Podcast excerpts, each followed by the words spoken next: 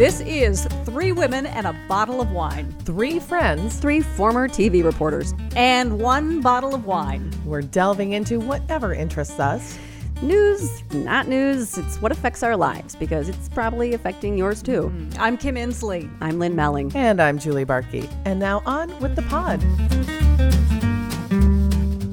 Roxanne Battle, journalist, author, speaker, inspirationalist, is joining us today for Three Women and a Bottle of Wine. So Roxanne has a book out, uh, Pockets of Joy, and it talks about a life that took an unexpected turn. A lot of our lives take unexpected mm, turns, ain't that the truth? Yeah. Divorce, job loss, making ends meet as a single mom, and an epiphany at some point to choose joy.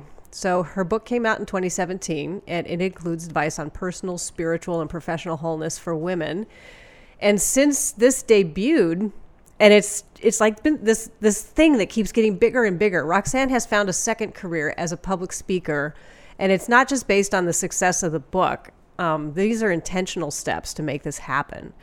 And uh, you need someone to inspire you to find your joy? Well, Roxanne is the person who's going to do that. So welcome, Roxanne. Hey, Kim. It's really great to be here. Julie and Lynn, thanks so much for the invite. Well, I'm going to start with it, probably the hardest question, because you have a big story. Can you condense a little bit for people who aren't familiar with you? With yes, I was a. We were former colleagues. We worked together. We worked together at Carol eleven, and then the job changed when the internet came along. And I was doing a. The show was called the Carol eleven Today Show, and then um, when the internet came along, so I'm dating myself. uh, news managers had to shore up budgets, and my show was targeted. I was left with the decision of either staying with the show, a much truncated version of the show, or going back to the newsroom, and I chose neither. I quit. And I went home to raise my my little boy at the time. I was a, a working, divorced, single mom with a mortgage. And I uh, found those pockets of joy as I worked my way back. Um, the subtitle of the book is Deciding to Be Happy, Choosing to Be Free. And it speaks to the decision I made to walk away from my television career. Um, I did find joy. I am free, and if I had to look back at that decision, I'd make the exact same decision all over again. And that's, that's a very scary decision, and yeah. I think a lot of people are probably on that precipice right now. So uh, what are some of the things that helped you decide which direction to go? I didn't know the term at the time, but in the, in the speaking that I'm doing, in the study that I'm doing with positive psychology, what helped me was this thing called self-concordance, mm-hmm. where your values line up with your life, that you act on what you believe. And at that point in time, I was in love with being a mom. And at the same time, I'd spent some twenty-something years in television news, kind of been there, done that. And so when I was faced with this critical juncture, I had to say, what is the most important thing to me right now? And it was that little boy at home. And that's what helped me make that decision. It wasn't easy at all. It was uh, one of the most gut-wrenching decisions I ever made. I drew a line down the center of the paper, pro, con, stay, go. I talked to mentors, talked to faith leaders. Uh, I write in the book about sitting at my dining room table with a cup of chamomile tea when I finally made the decision to leave. Um, it took great thought, and um, it was a decision for me to make at that time. Wow. And so you've learned so much. I can't imagine how much you have learned just about life. And now you are sharing that with people, which is amazing. It's interesting. I had to give a speech uh, at the University of Saint Thomas about a week or so ago. And um, I thought, ah, you know, I, I gave this speech before, uh, a year ago before. So I'll just whip that speech out and just kind of polish it up and give it again. And so a couple days before the event, I whipped, whipped the speech out. And I said, I can't give this speech. I know so much more than I knew just three hundred days ago. Hmm. And I ripped it out and started all over again. And there's and the, yes, I did learn a lot. Uh, there's a lot of depth, a lot of um, do you th- wholeness. And do you think it's scary when you, you know, you've worked in an industry for so long and you're a mom and you think you know everything?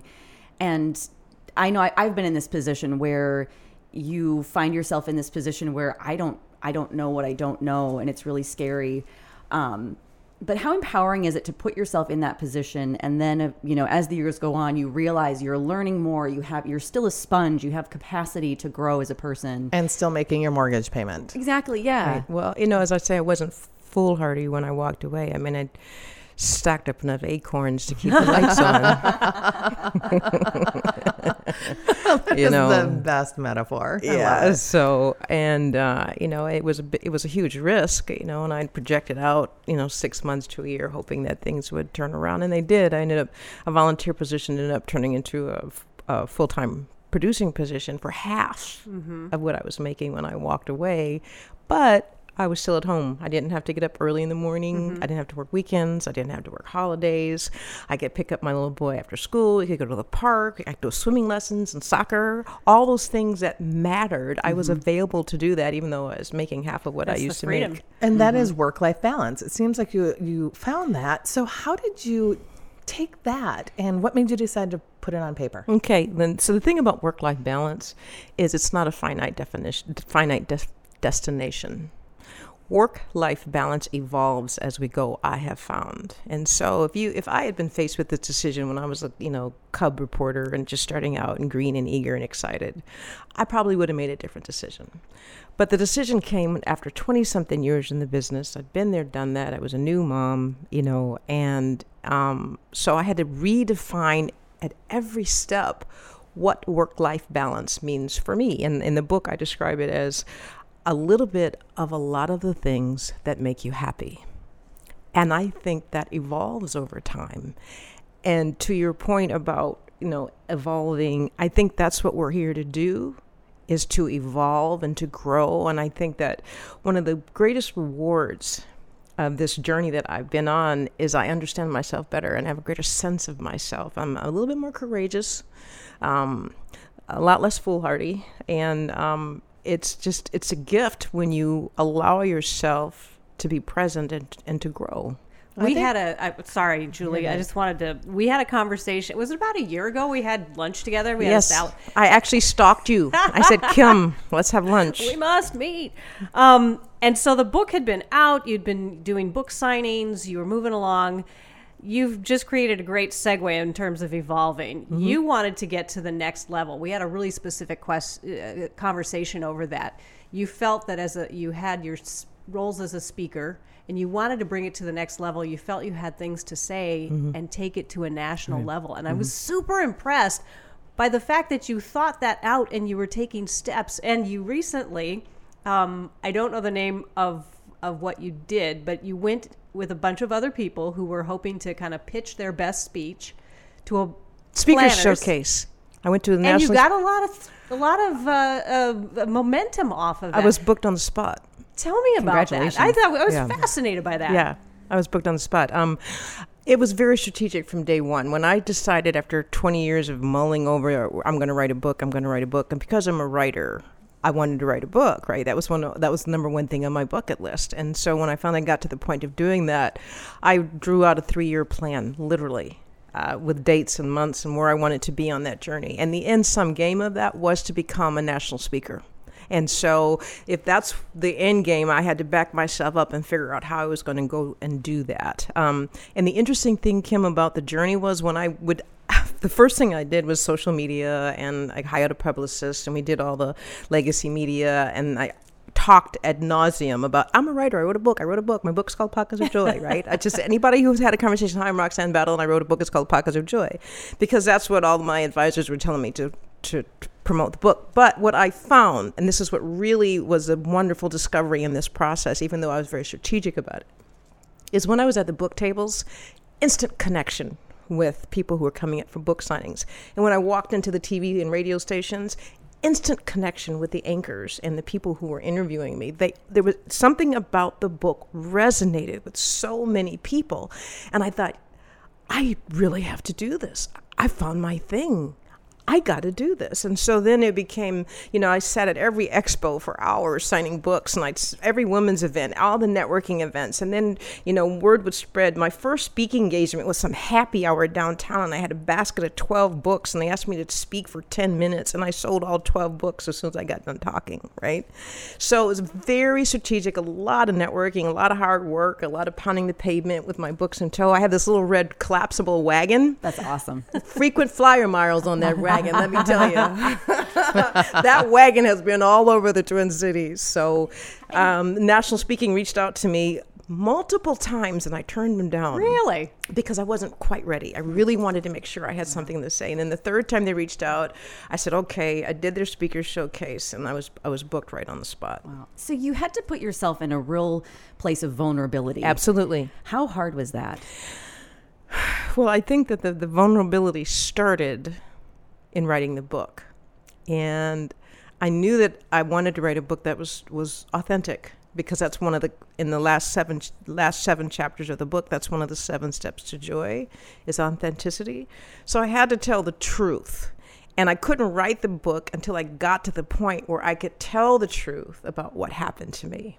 And so um, it is risky and scary putting yourself out there. You place yourself uh, in the spectrum of being judged, and, and there's, you know, and um, but then the book started winning awards, and it started selling, and it caught national attention, and then it became a bestseller on Amazon in multiple categories. And so I thought, what's the market share for the people who want to find their pockets of joy? How many people want to be happy? Well, it's one hundred percent. It's one hundred percent. So I really can't lose as long as I stay authentic and true to my story. And so, Roxanne, we all have dreams, but it's another thing just to try to make those happen. And I can imagine a lot of people are listening saying, okay, Roxanne, give me some advice. Mm-hmm. What can I do to try to live my best life? What would that advice be? Really good team.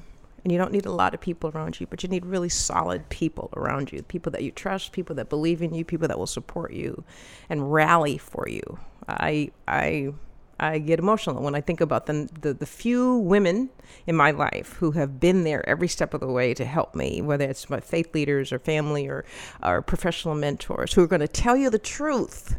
And, you know, one of the people that really helped me was my my director of publishing. Um, when I, because Pockets of Joy was initially self-published, I published it independently.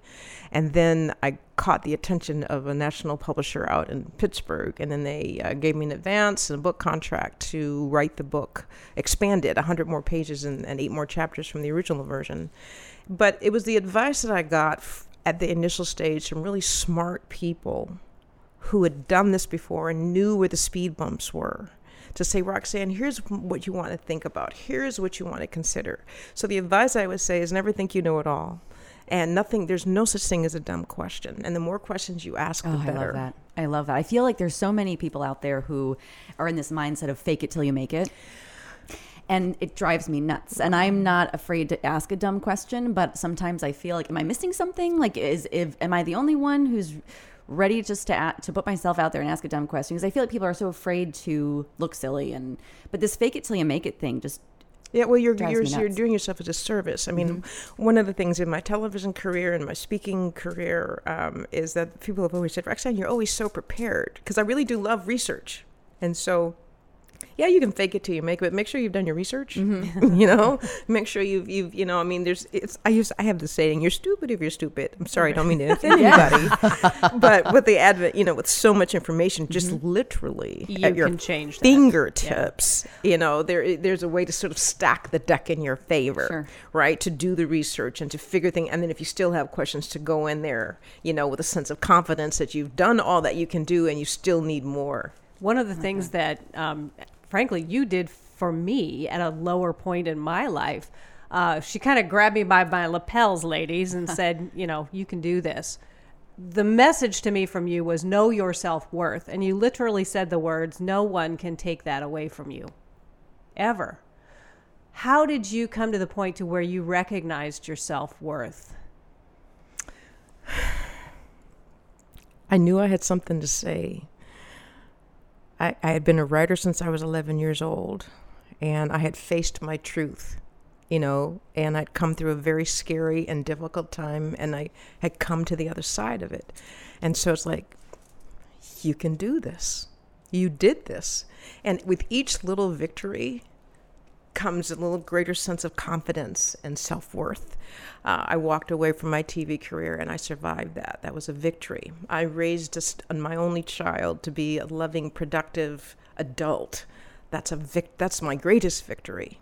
Um, I, I speak with people and they, they, they're complimentary and interested in what I have to say, that is a victory. For every challenge that I learned, if I sold one book instead of, you know, that's, I sold a book, right? You know, so for every little victory that that that feeds into your worth. And and then when you identify your talents and your gifts and your abilities, it just, it that just feeds into it, and you just believe yourself, and every single victory is a win where you become even more and more resilient. Do you have any tips for people to remind them of their self-worth? Because there are managers who will make you feel like you're replaceable at work. Yeah. There are people out there all the time who don't celebrate successes. They are yeah. there to make themselves feel better by bringing other people down. Well, how do you handle that? As I say in, in my my, my um, presentations, you matter.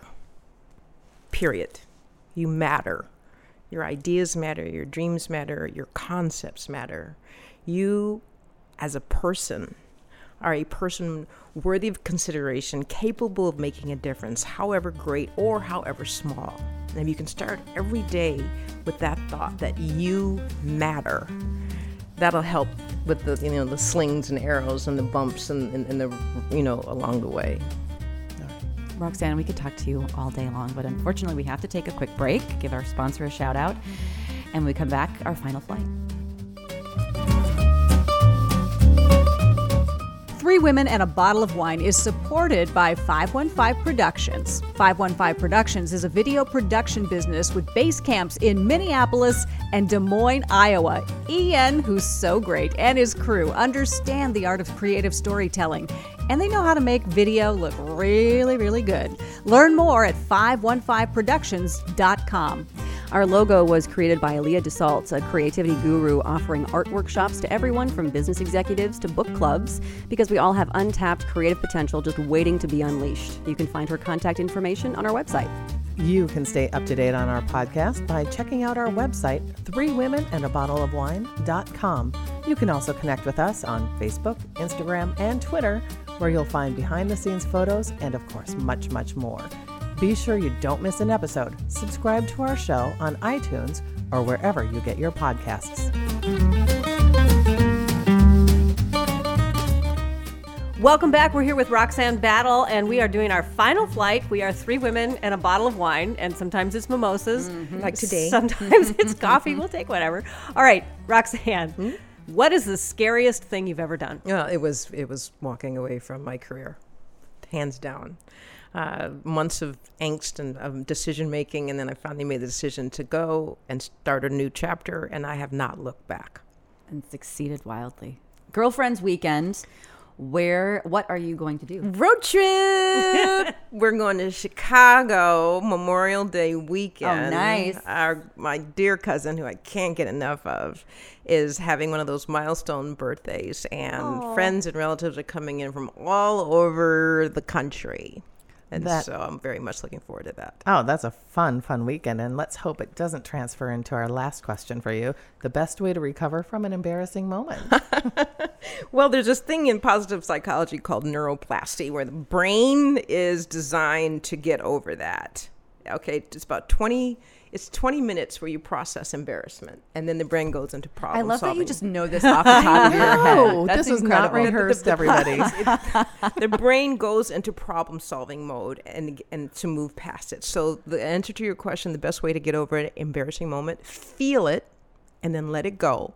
And instead of saying, why did that happen? Say, what can I learn from this? Because as Brene Brown says, mm-hmm. a failure is not a failure, because the moment you learn from it, it's no longer a failure. So check your shoes for toilet paper the next time you walk out of the bathroom. Got it. Okay. So anyway, Roxanne Battle, it has been such a pleasure, and we just really appreciate you taking some time to talk with us. And of course, we'll all be reading your book and looking for you on the speaker circuit. So thank, thank you. you. Pockets of Joy, Deciding to Be Happy, Choosing to Be Free. And again, thanks again to Prosper Well Financial for hosting us and for the amazing mimosas. What happens when an immigrant entrepreneur partners with a political pundit and Hamline University professor? The Egg Roll Queen Cafe, of course. We'll learn how Mai Vang built a life in this country, raised a family, and then completely lost her hearing, all while building an egg roll empire. And her business partner, Hamline University political science professor David Schultz, he's going to tell us exactly why he's one of Mai's biggest fans and why women are the key to the outcome of this upcoming election. We'll have it all for you next on Three Women and a Bottle of Wine.